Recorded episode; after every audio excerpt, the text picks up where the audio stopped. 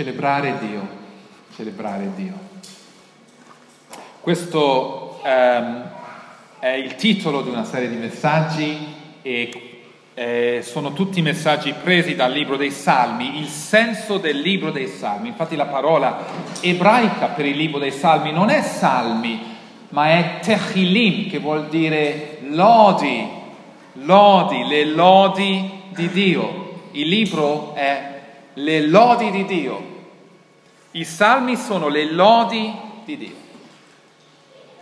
A settembre immergiamo un piede nell'acqua di un libro straordinario. Domenica scorsa L'uomo giusto, Salmo 34. Oggi il re sposo, Salmo 45. Salmo 45 è uno dei salmi più preziosi dell'antologia ed è un salmo nato non dalla mano di Davide come il 34, ma vedete insieme con me le prime parole, il salmo è nato da un figlio di Core, vedete questo versetto 1 al direttore del coro, sopra i gigli, eh, i gigli Susanim, da cui prendiamo il nome Susanna in italiano, Susanim, i gigli nell'ebraico, eh, dei figli di Core, il salmo. Chi sono i figli di Core? Sappiamo da prima cronaca 6 che i figli di Core erano leviti. Chi ha scritto questo salmo? Un levita e sappiamo anche da quel brano che um, Core e i suoi figli furono scelti da Davide per dirigere il canto nella casa del Signore. Così è una famiglia dei Leviti dedicata a dirigere il canto nella casa del Signore. Quindi l'autore è un levita, musicista, cantatore, poeta, presentandosi da abile scrittore che ha trovato ispirazione. Sentite un po' le parole del versetto 1. Mi ferve in cuore una parola suave, una parola buona la mia lingua sarà come la penna di un abile scrittore. Si mette ad inventare una pre- poesia. Qui abbiamo la poesia ebraica. I salmi sono pieni di poesie ebraiche. È una poesia di preciso, è un cantico con testo e musica, perché il popolo di Dio trova gioia nello scrivere canti e nel cantare canti. Quanto bisogna farlo anche da Chiesa italiana? Dipendiamo molto troppo dalle traduzioni di canti dell'estero. Noi dobbiamo scrivere canti al Signore italiani, scritti da musicisti teologicamente preparati uh, per le lode di Dio. Importante questo, perché il popolo di Dio l'ha sempre fatto. Ma ogni cantico necessita un tema e così il figlio di Core prende in mano un genere sempre apprezzato, cioè un cantico d'amore. A chi non piace una bella canzone di amore dedicata in questo caso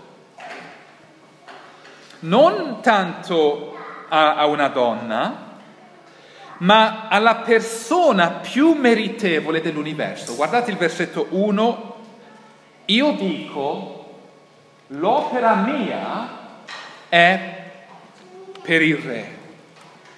L'opera mia è per il re.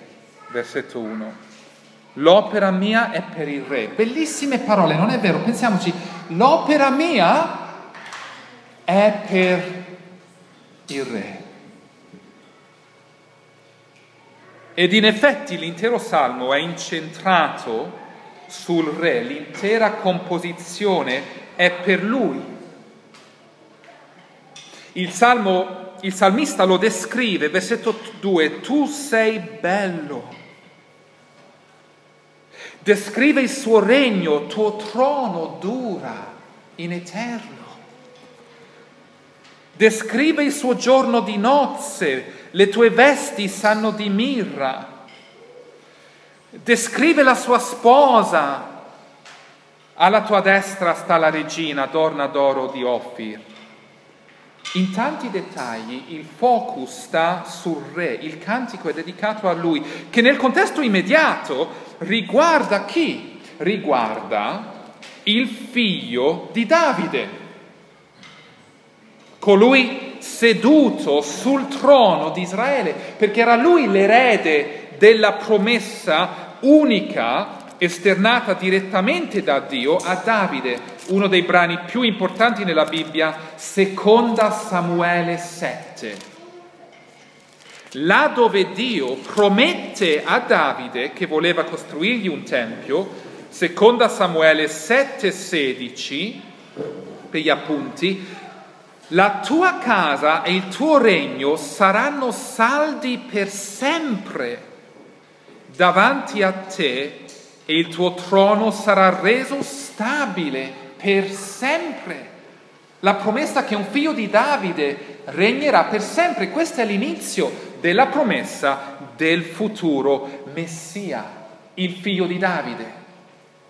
Per questo la linea di Davide comporta letteralmente la speranza di Israele. Israele non ha speranza al di fuori di questa promessa, al di fuori della linea di Davide, del futuro messianico, il futuro che un figlio di questa linea stabilirà il regno per sempre. Il salmo viene letto per via di questa lente. È un po' come guardare eh, montagne, sì, una catena di montagne, una dopo l'altra questa prima montagna è, è splendida, è la promessa data al figlio di Davide che viene celebrata nel salmista, viene celebrata in questo salmo. Il canto è composto per le nozze del figlio di Davide. Si specula infatti per quale re fu scritto, che non sappiamo, che non importa neanche. Ma esiste una menta- montagna dietro quella prima montagna. Esiste una montagna che sorge più alta di quella prima montagna e seppure fa parte della stessa catena, qui sto parlando del Messia, del figlio di Davide, che seguirà il figlio di Davide per eccellenza, che viene chiamato giustamente, versetto 1, re, l'opera mia è per il re. E viene chiamato giustamente, versetto 6, Dio. Il tuo trono, o oh Dio, dura in eterno. In senso ampio, il canto d'amore ha come soggetto Gesù l'eterno figlio di Dio che un giorno divenne uomo, divenne figlio di Davide. Il Salmo lo celebra già prima della sua nascita, prima delle, che entri nella linea di Davide tramite eh, Giuseppe, perché era Giuseppe nella linea di Davide, non, non Maria entrando da uomo nell'eredità preparata per lui fin dal principio. In quel senso il Salmo 45 è dedicato alle lodi di Cristo, sì? e, e, non è presentata come una, un, un, canto con un argomento convoluto, eh, analitico, ma, ma è una poesia è in forma di poesia, piena di immagini, di emozioni, di evocazioni, per invogliarci ad aggiungere le nostre voci a questo canto.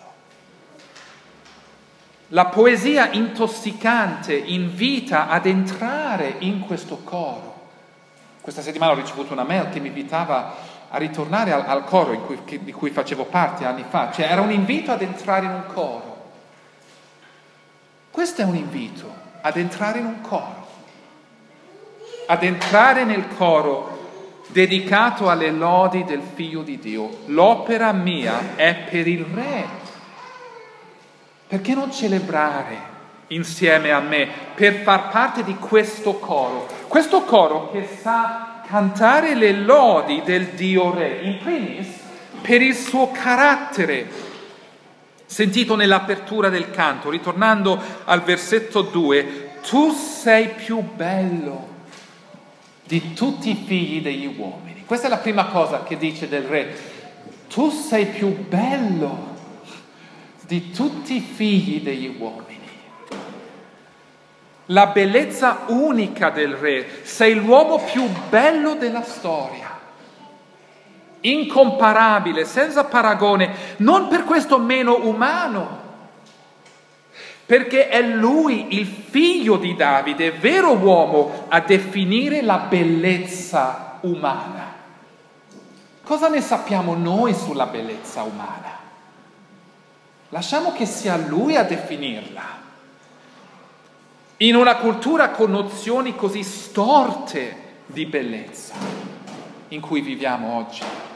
Spetta al popolo di Dio recitare le parole davanti ad altri. Tu Gesù sei bello, sei il più bello di tutti i figli degli uomini. Spetta a noi ridefinire anche pubblicamente quello che significa essere vero uomo, quello che significa essere veramente bello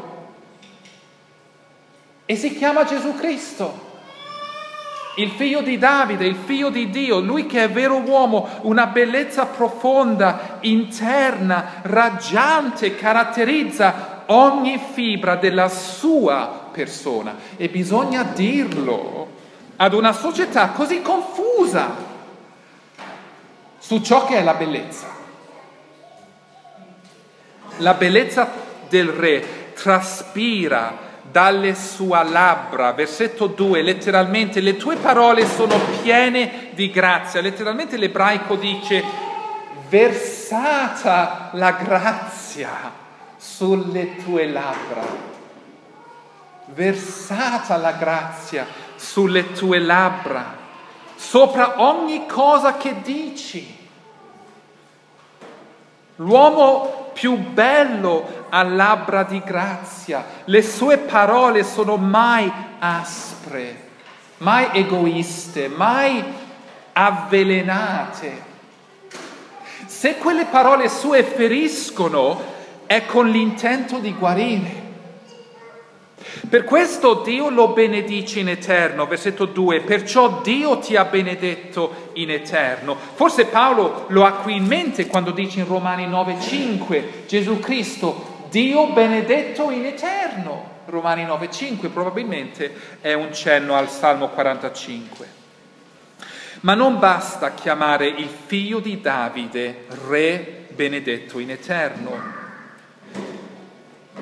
Non basta. bisogna pure dirgli, versetto 6, il tuo trono, oh Dio, dura in eterno. Io non so voi, quando sento in parlato comune, oh Dio, io lo trovo molto offensivo. Oh Dio, è... no, cioè, non diciamo quella frase se non stiamo parlando a Dio. E qui quella frase viene legata a Gesù Cristo, il tuo trono, oh Dio, dura in eterno. Il figlio di Davide si chiama anche Dio. E è proprio così, cioè qui il linguaggio deborda ogni decoro del suo contesto originale. Quale ebreo oserebbe chiamare un figlio di Davide Dio, se non per commettere l'idolatria. Dio è stato chiaro che Lui è l'unico Dio e che il suo popolo non deve commettere idolatria. Chi avrebbe commesso tale atto se non fosse in effetti vero? Se il figlio di Davide promesso non fosse Dio se il Salmo non parlasse dell'Eterno Figlio, che è in se stesso Dio, versetto 6, così come anche il rapporto con Dio. Guardate versetto 7, perciò Dio, il tuo Dio, ti ha unto. Così questa figura che è Dio, versetto 6, è anche in rapporto con Dio, versetto 7. Infatti il Salmo 45 per la Chiesa primitiva dei primi cinque secoli era fondamentale nell'annunciare la deità eterna di Gesù Cristo. Il fatto che Gesù è sempre stato Dio, mai creato, mai adottato da Dio, ma eternamente Dio, il tuo trono, o oh Dio dura in eterno. Egli apre la conoscenza del vero Dio. Infatti il cristianesimo storico ha sempre insegnato che nel volto dell'eterno Figlio troviamo la rivelazione del Dio uno trino. Troviamo anche il Padre che lo unge, versetto 7, perciò Dio, il tuo Dio, ti ha unto. Come troviamo anche lo Spirito con il quale viene unto. Sì, la, la, la fede cristiana ha sempre mantenuto che l'Eterno Figlio è l'unica via per accedere alla conoscenza del vero Dio.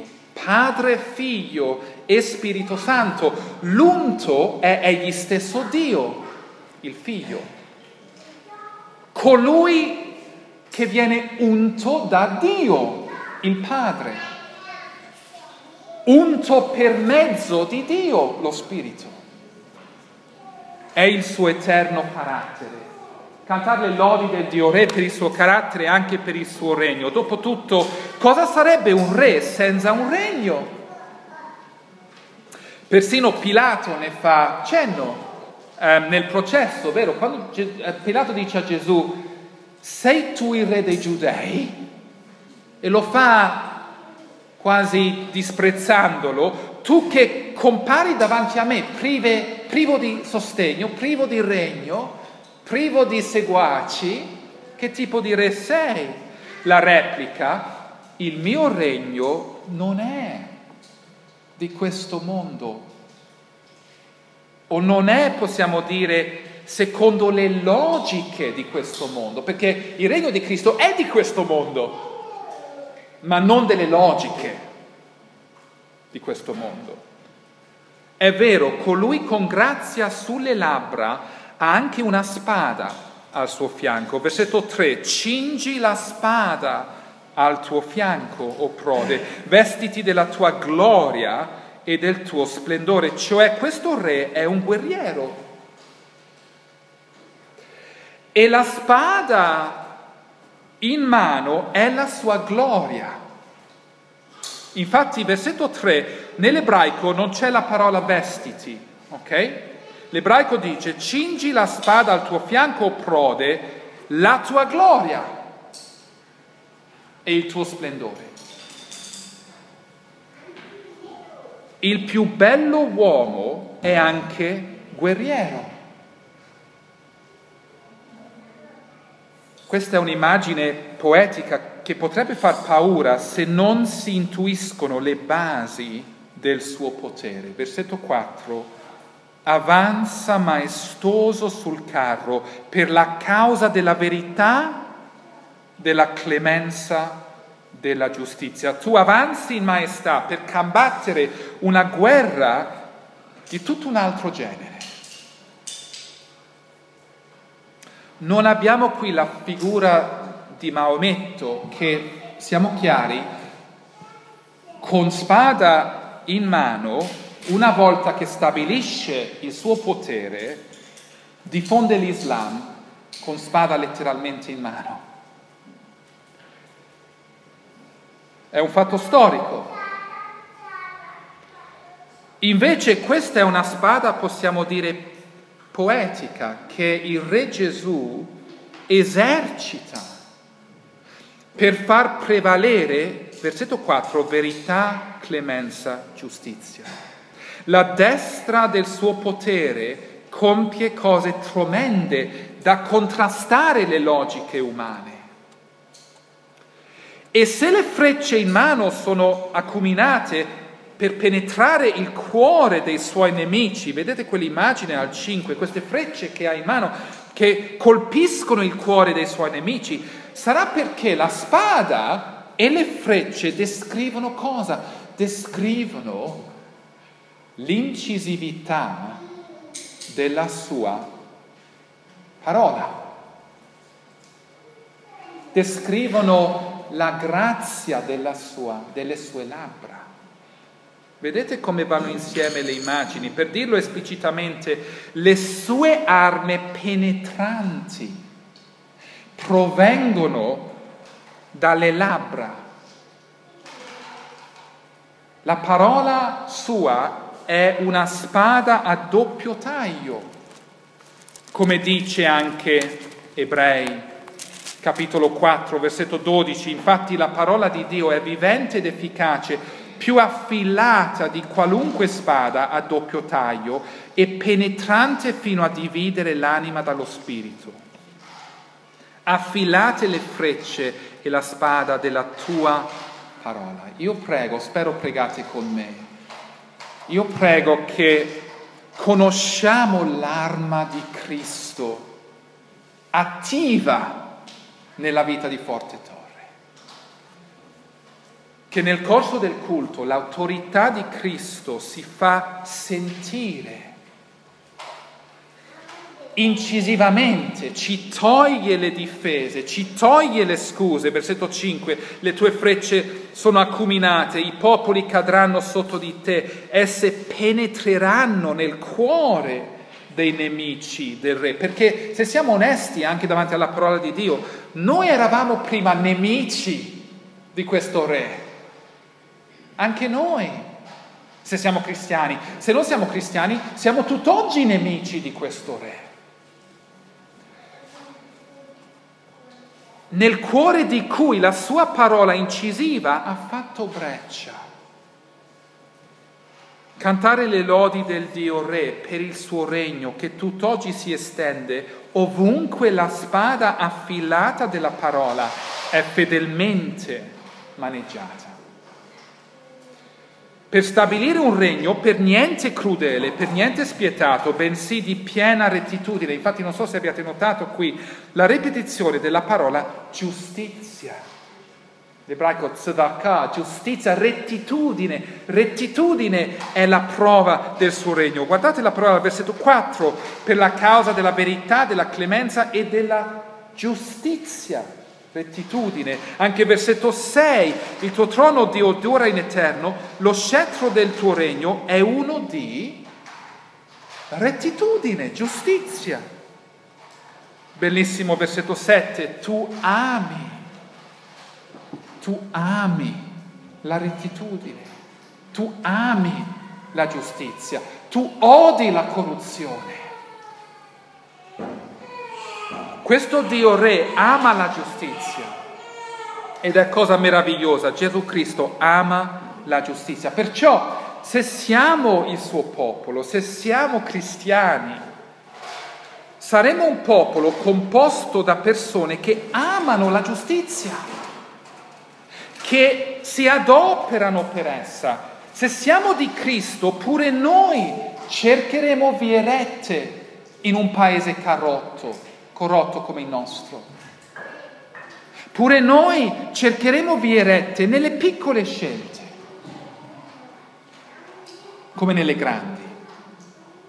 È stato detto della, di Forte Torre nel, nel modo in cui si è gestita la ristrutturazione dei locali, nei rapporti con le ditte, con diversi professionali, il modo in cui abbiamo pagato subito le fatture, perché questo è importantissimo, la parola dice se uno fa il lavoro pagalo prima che finisce il giorno.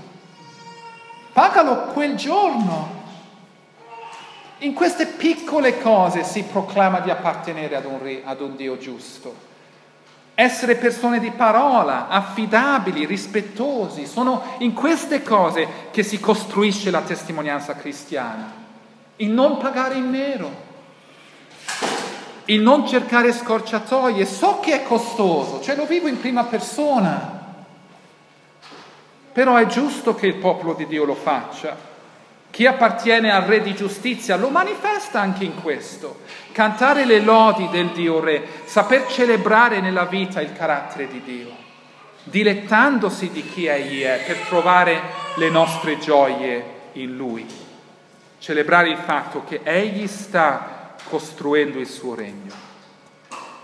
Con la spada delle sue parole di grazia e perciò il Salmo invita a celebrarlo.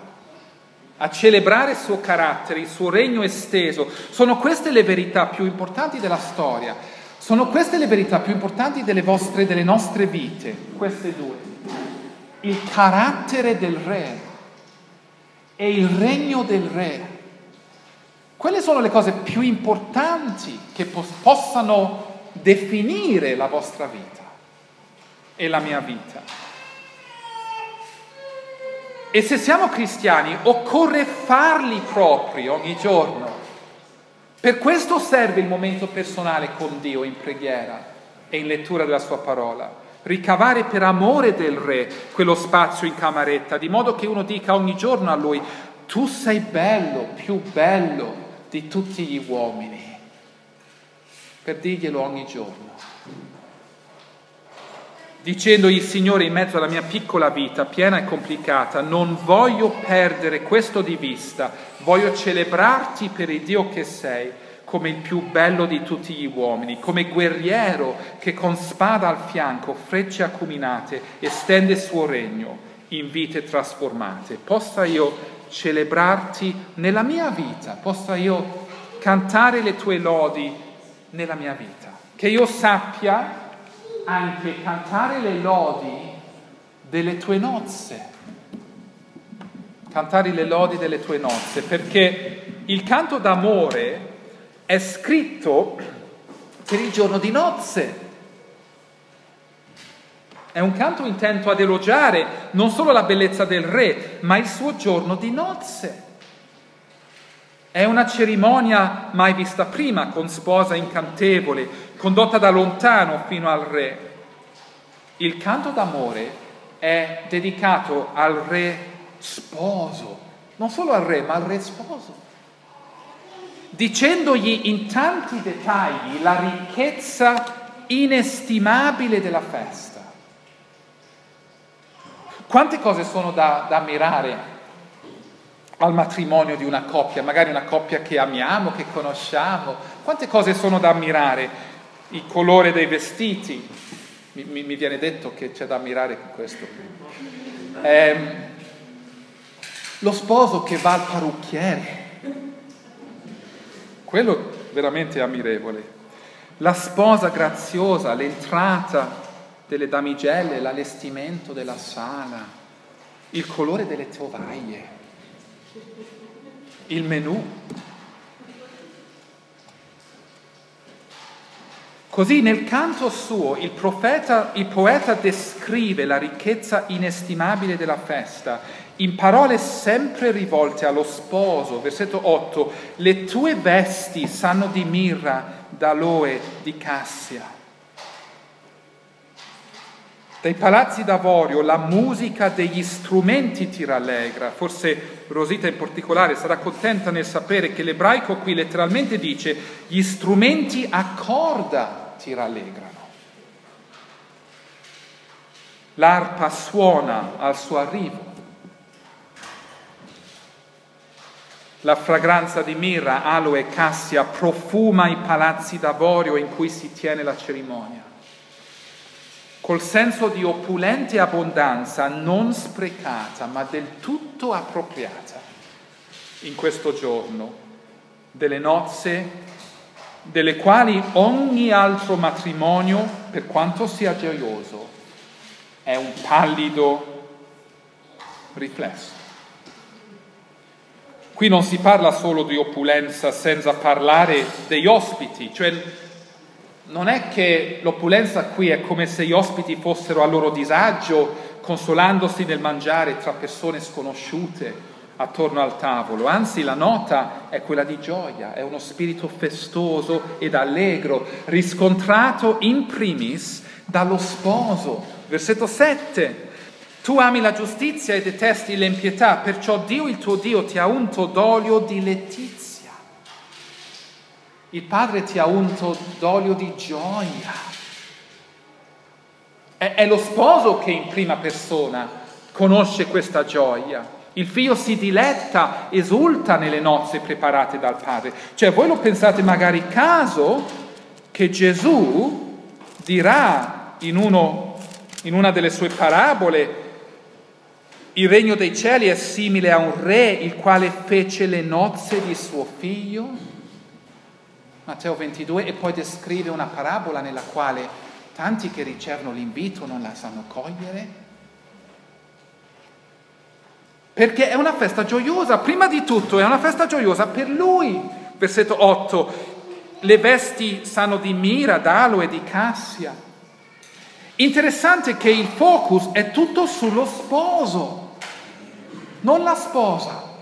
Scusatemi, ma cioè non la sposa. Tutto il focus è sullo sposo in questo salmo. Lui è al centro dell'attenzione, provando una gioia festosa condivisa anche dalle accompagnatrici della sposa. Versetto 15, saranno condotte con gioia ed esultanza, pure loro saranno condotte con gioia ed esultanza, riscontrata prima di tutto dallo sposo e riversandosi a cascata su tutti gli invitati. Ascoltate ad esempio le parole di Apocalisse 19, che non ci insegna niente di nuovo se non il Salmo 45, Apocalisse 19, 7, rallegriamoci ed esultiamo, diamo a Lui la gloria perché sono giunte le nozze dell'agnello e la sua sposa si è preparata. Per ribadire il canto d'amore del Salmo, il futuro certo di chiunque si trova in Cristo, cioè se tu sei in Cristo, se tu hai un rapporto personale con Cristo, lo riconosci come Salvatore e come Re, come sposo, come Dio e lo segui um, per quello che è, questo è il tuo futuro che si sprona, ci sprona a festeggiare già in anticipo quel giorno, cioè un segno di essere cristiano è anche quello di pensare alle nostre future, di pensarci, di rallegrare già in anticipo che quello è il nostro futuro. Cioè se, se, se tu non hai mai pensato alle nostre future in Cristo, c'è qualcosa che non va, perché questa è diciamo la speranza del popolo di Dio ricordando sia a me che ad altri la ricchezza inestimabile della festa. Prima lo ricordiamo a noi stessi, dopodiché la ricordiamo ad altri. Finendo con questa frase, ricordando anche la bellezza inestimabile della sposa, descritta pure lei dal canto. Versetto 9, figlie di re sono fra le tue dame d'onore, alla tua destra sta la regina, adorna d'oro di Ofir. Ofir non era nel territorio di Israele, Ofir è luogo straniero, Perciò credo qui, il senso è che la sposa viene da lontano, corteggiata e condotta allo sposo da paesi lontani, donna di bellezza raggiante, versetto 13, tutta splendore, è la figlia del re nelle sue stanze, la sua veste è tutta trapunta d'oro, ella sarà condotta al re avvolta in vesti ricamate, seguita dalle vergini sue compagne che gli saranno presentate. Lei non si presenta da sola, si fa accompagnare da compagne, dame d'onore le stanno dietro, l'accompagnano nella presenza del re sposo, quasi come se lei fosse incompleta senza di loro. Anche qui le sue vesti, questi sono dettagli preziosi, legati ai suoi vestiti. È come se i vestiti rappresentano l'arricchimento della persona, l'estensione di quello che la persona è. Ecco perché in Apocalisse 19 le vesti della sposa sono le sue opere fatte in Cristo, il frutto della sua fede in Cristo, il frutto del suo amore per Cristo che si riscontra nelle opere che sono la sua veste, ad evidenziare alla fine la sua bellezza inestimabilmente amata dallo sposo, consacrata adesso per amarlo. La sposa si è preparata per vivere quell'unione. Versetto 11, il re si innamora della tua bellezza, infatti non è al futuro, il re si innamora della tua bellezza. Egli è il tuo Signore. Inchinati a Lui, impara ad amarlo ed ubbidirlo come tuo Signore. Sposa, impara ad amare tuo sposo come tuo Signore. Non perché, infine, non perché cerchi il suo amore, non perché cerchi di guadagnare il suo amore, ma perché da sposa ne sei già sicura. Sicura del suo amore, così da lasciare il tuo passato, la tua vecchia vita, senza apprensione. Versetto 10, ascolta fanciulla, guarda e porgi l'orecchio, dimentica il tuo popolo e la casa di tuo padre, dimentica quella vita passata, vissuta priva di Dio, dimentica quella vecchia vita lontana dal popolo di Dio, non intrattenere quei ricordi. Adesso la tua identità è un'altra. Versetto 11, il re si innamora della tua bellezza, condotta al re per entrare nel suo palazzo e godersi le lodi dell'intero mondo. Versetto 17, io renderò celebre il tuo nome per ogni età, perciò i popoli ti loderanno in eterno. Stiamo dicendo in conclusione che la Chiesa è chiamata a lasciare la vecchia vita, sicura dell'amore dello sposo. Il ministero cristiano è proprio quello di preparare la Chiesa per il giorno di nozze.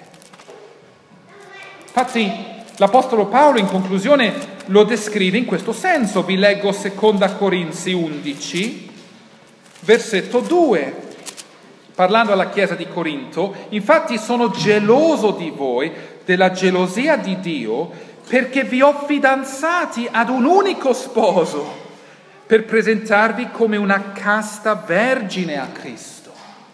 Ma voi cristiani corinti vi state comportando in modo molto diverso. Cioè il ministero cristiano è dovuto al preparare la Chiesa per il giorno di nozze. Per questo ci prodighiamo a Forte Torre, per questo ci spendiamo per le nostre energie, per esortarci insieme a lasciare il passato, per ritrovare la nostra identità nelle nozze del Dio Re, che per motivi inspiegabili, che non potrei mai dirvi il perché, ha scelto di amarci. Così che la nostra vita sia all'insegna di quel giorno, si prepari per quel giorno, indossa le vesti ricamate di buone opere in vista di quel giorno, non lasciandosi distrarre nel frattempo, ma dedicandosi quotidianamente al suo fidanzato sposo in vista del giorno di nozze. Allora prendiamo un momento anche prima della cena del Signore per pregare il nostro sposo, se siamo di Cristo, in risposta alla sua parola. Forse alcuni di noi vogliono condurci in preghiera.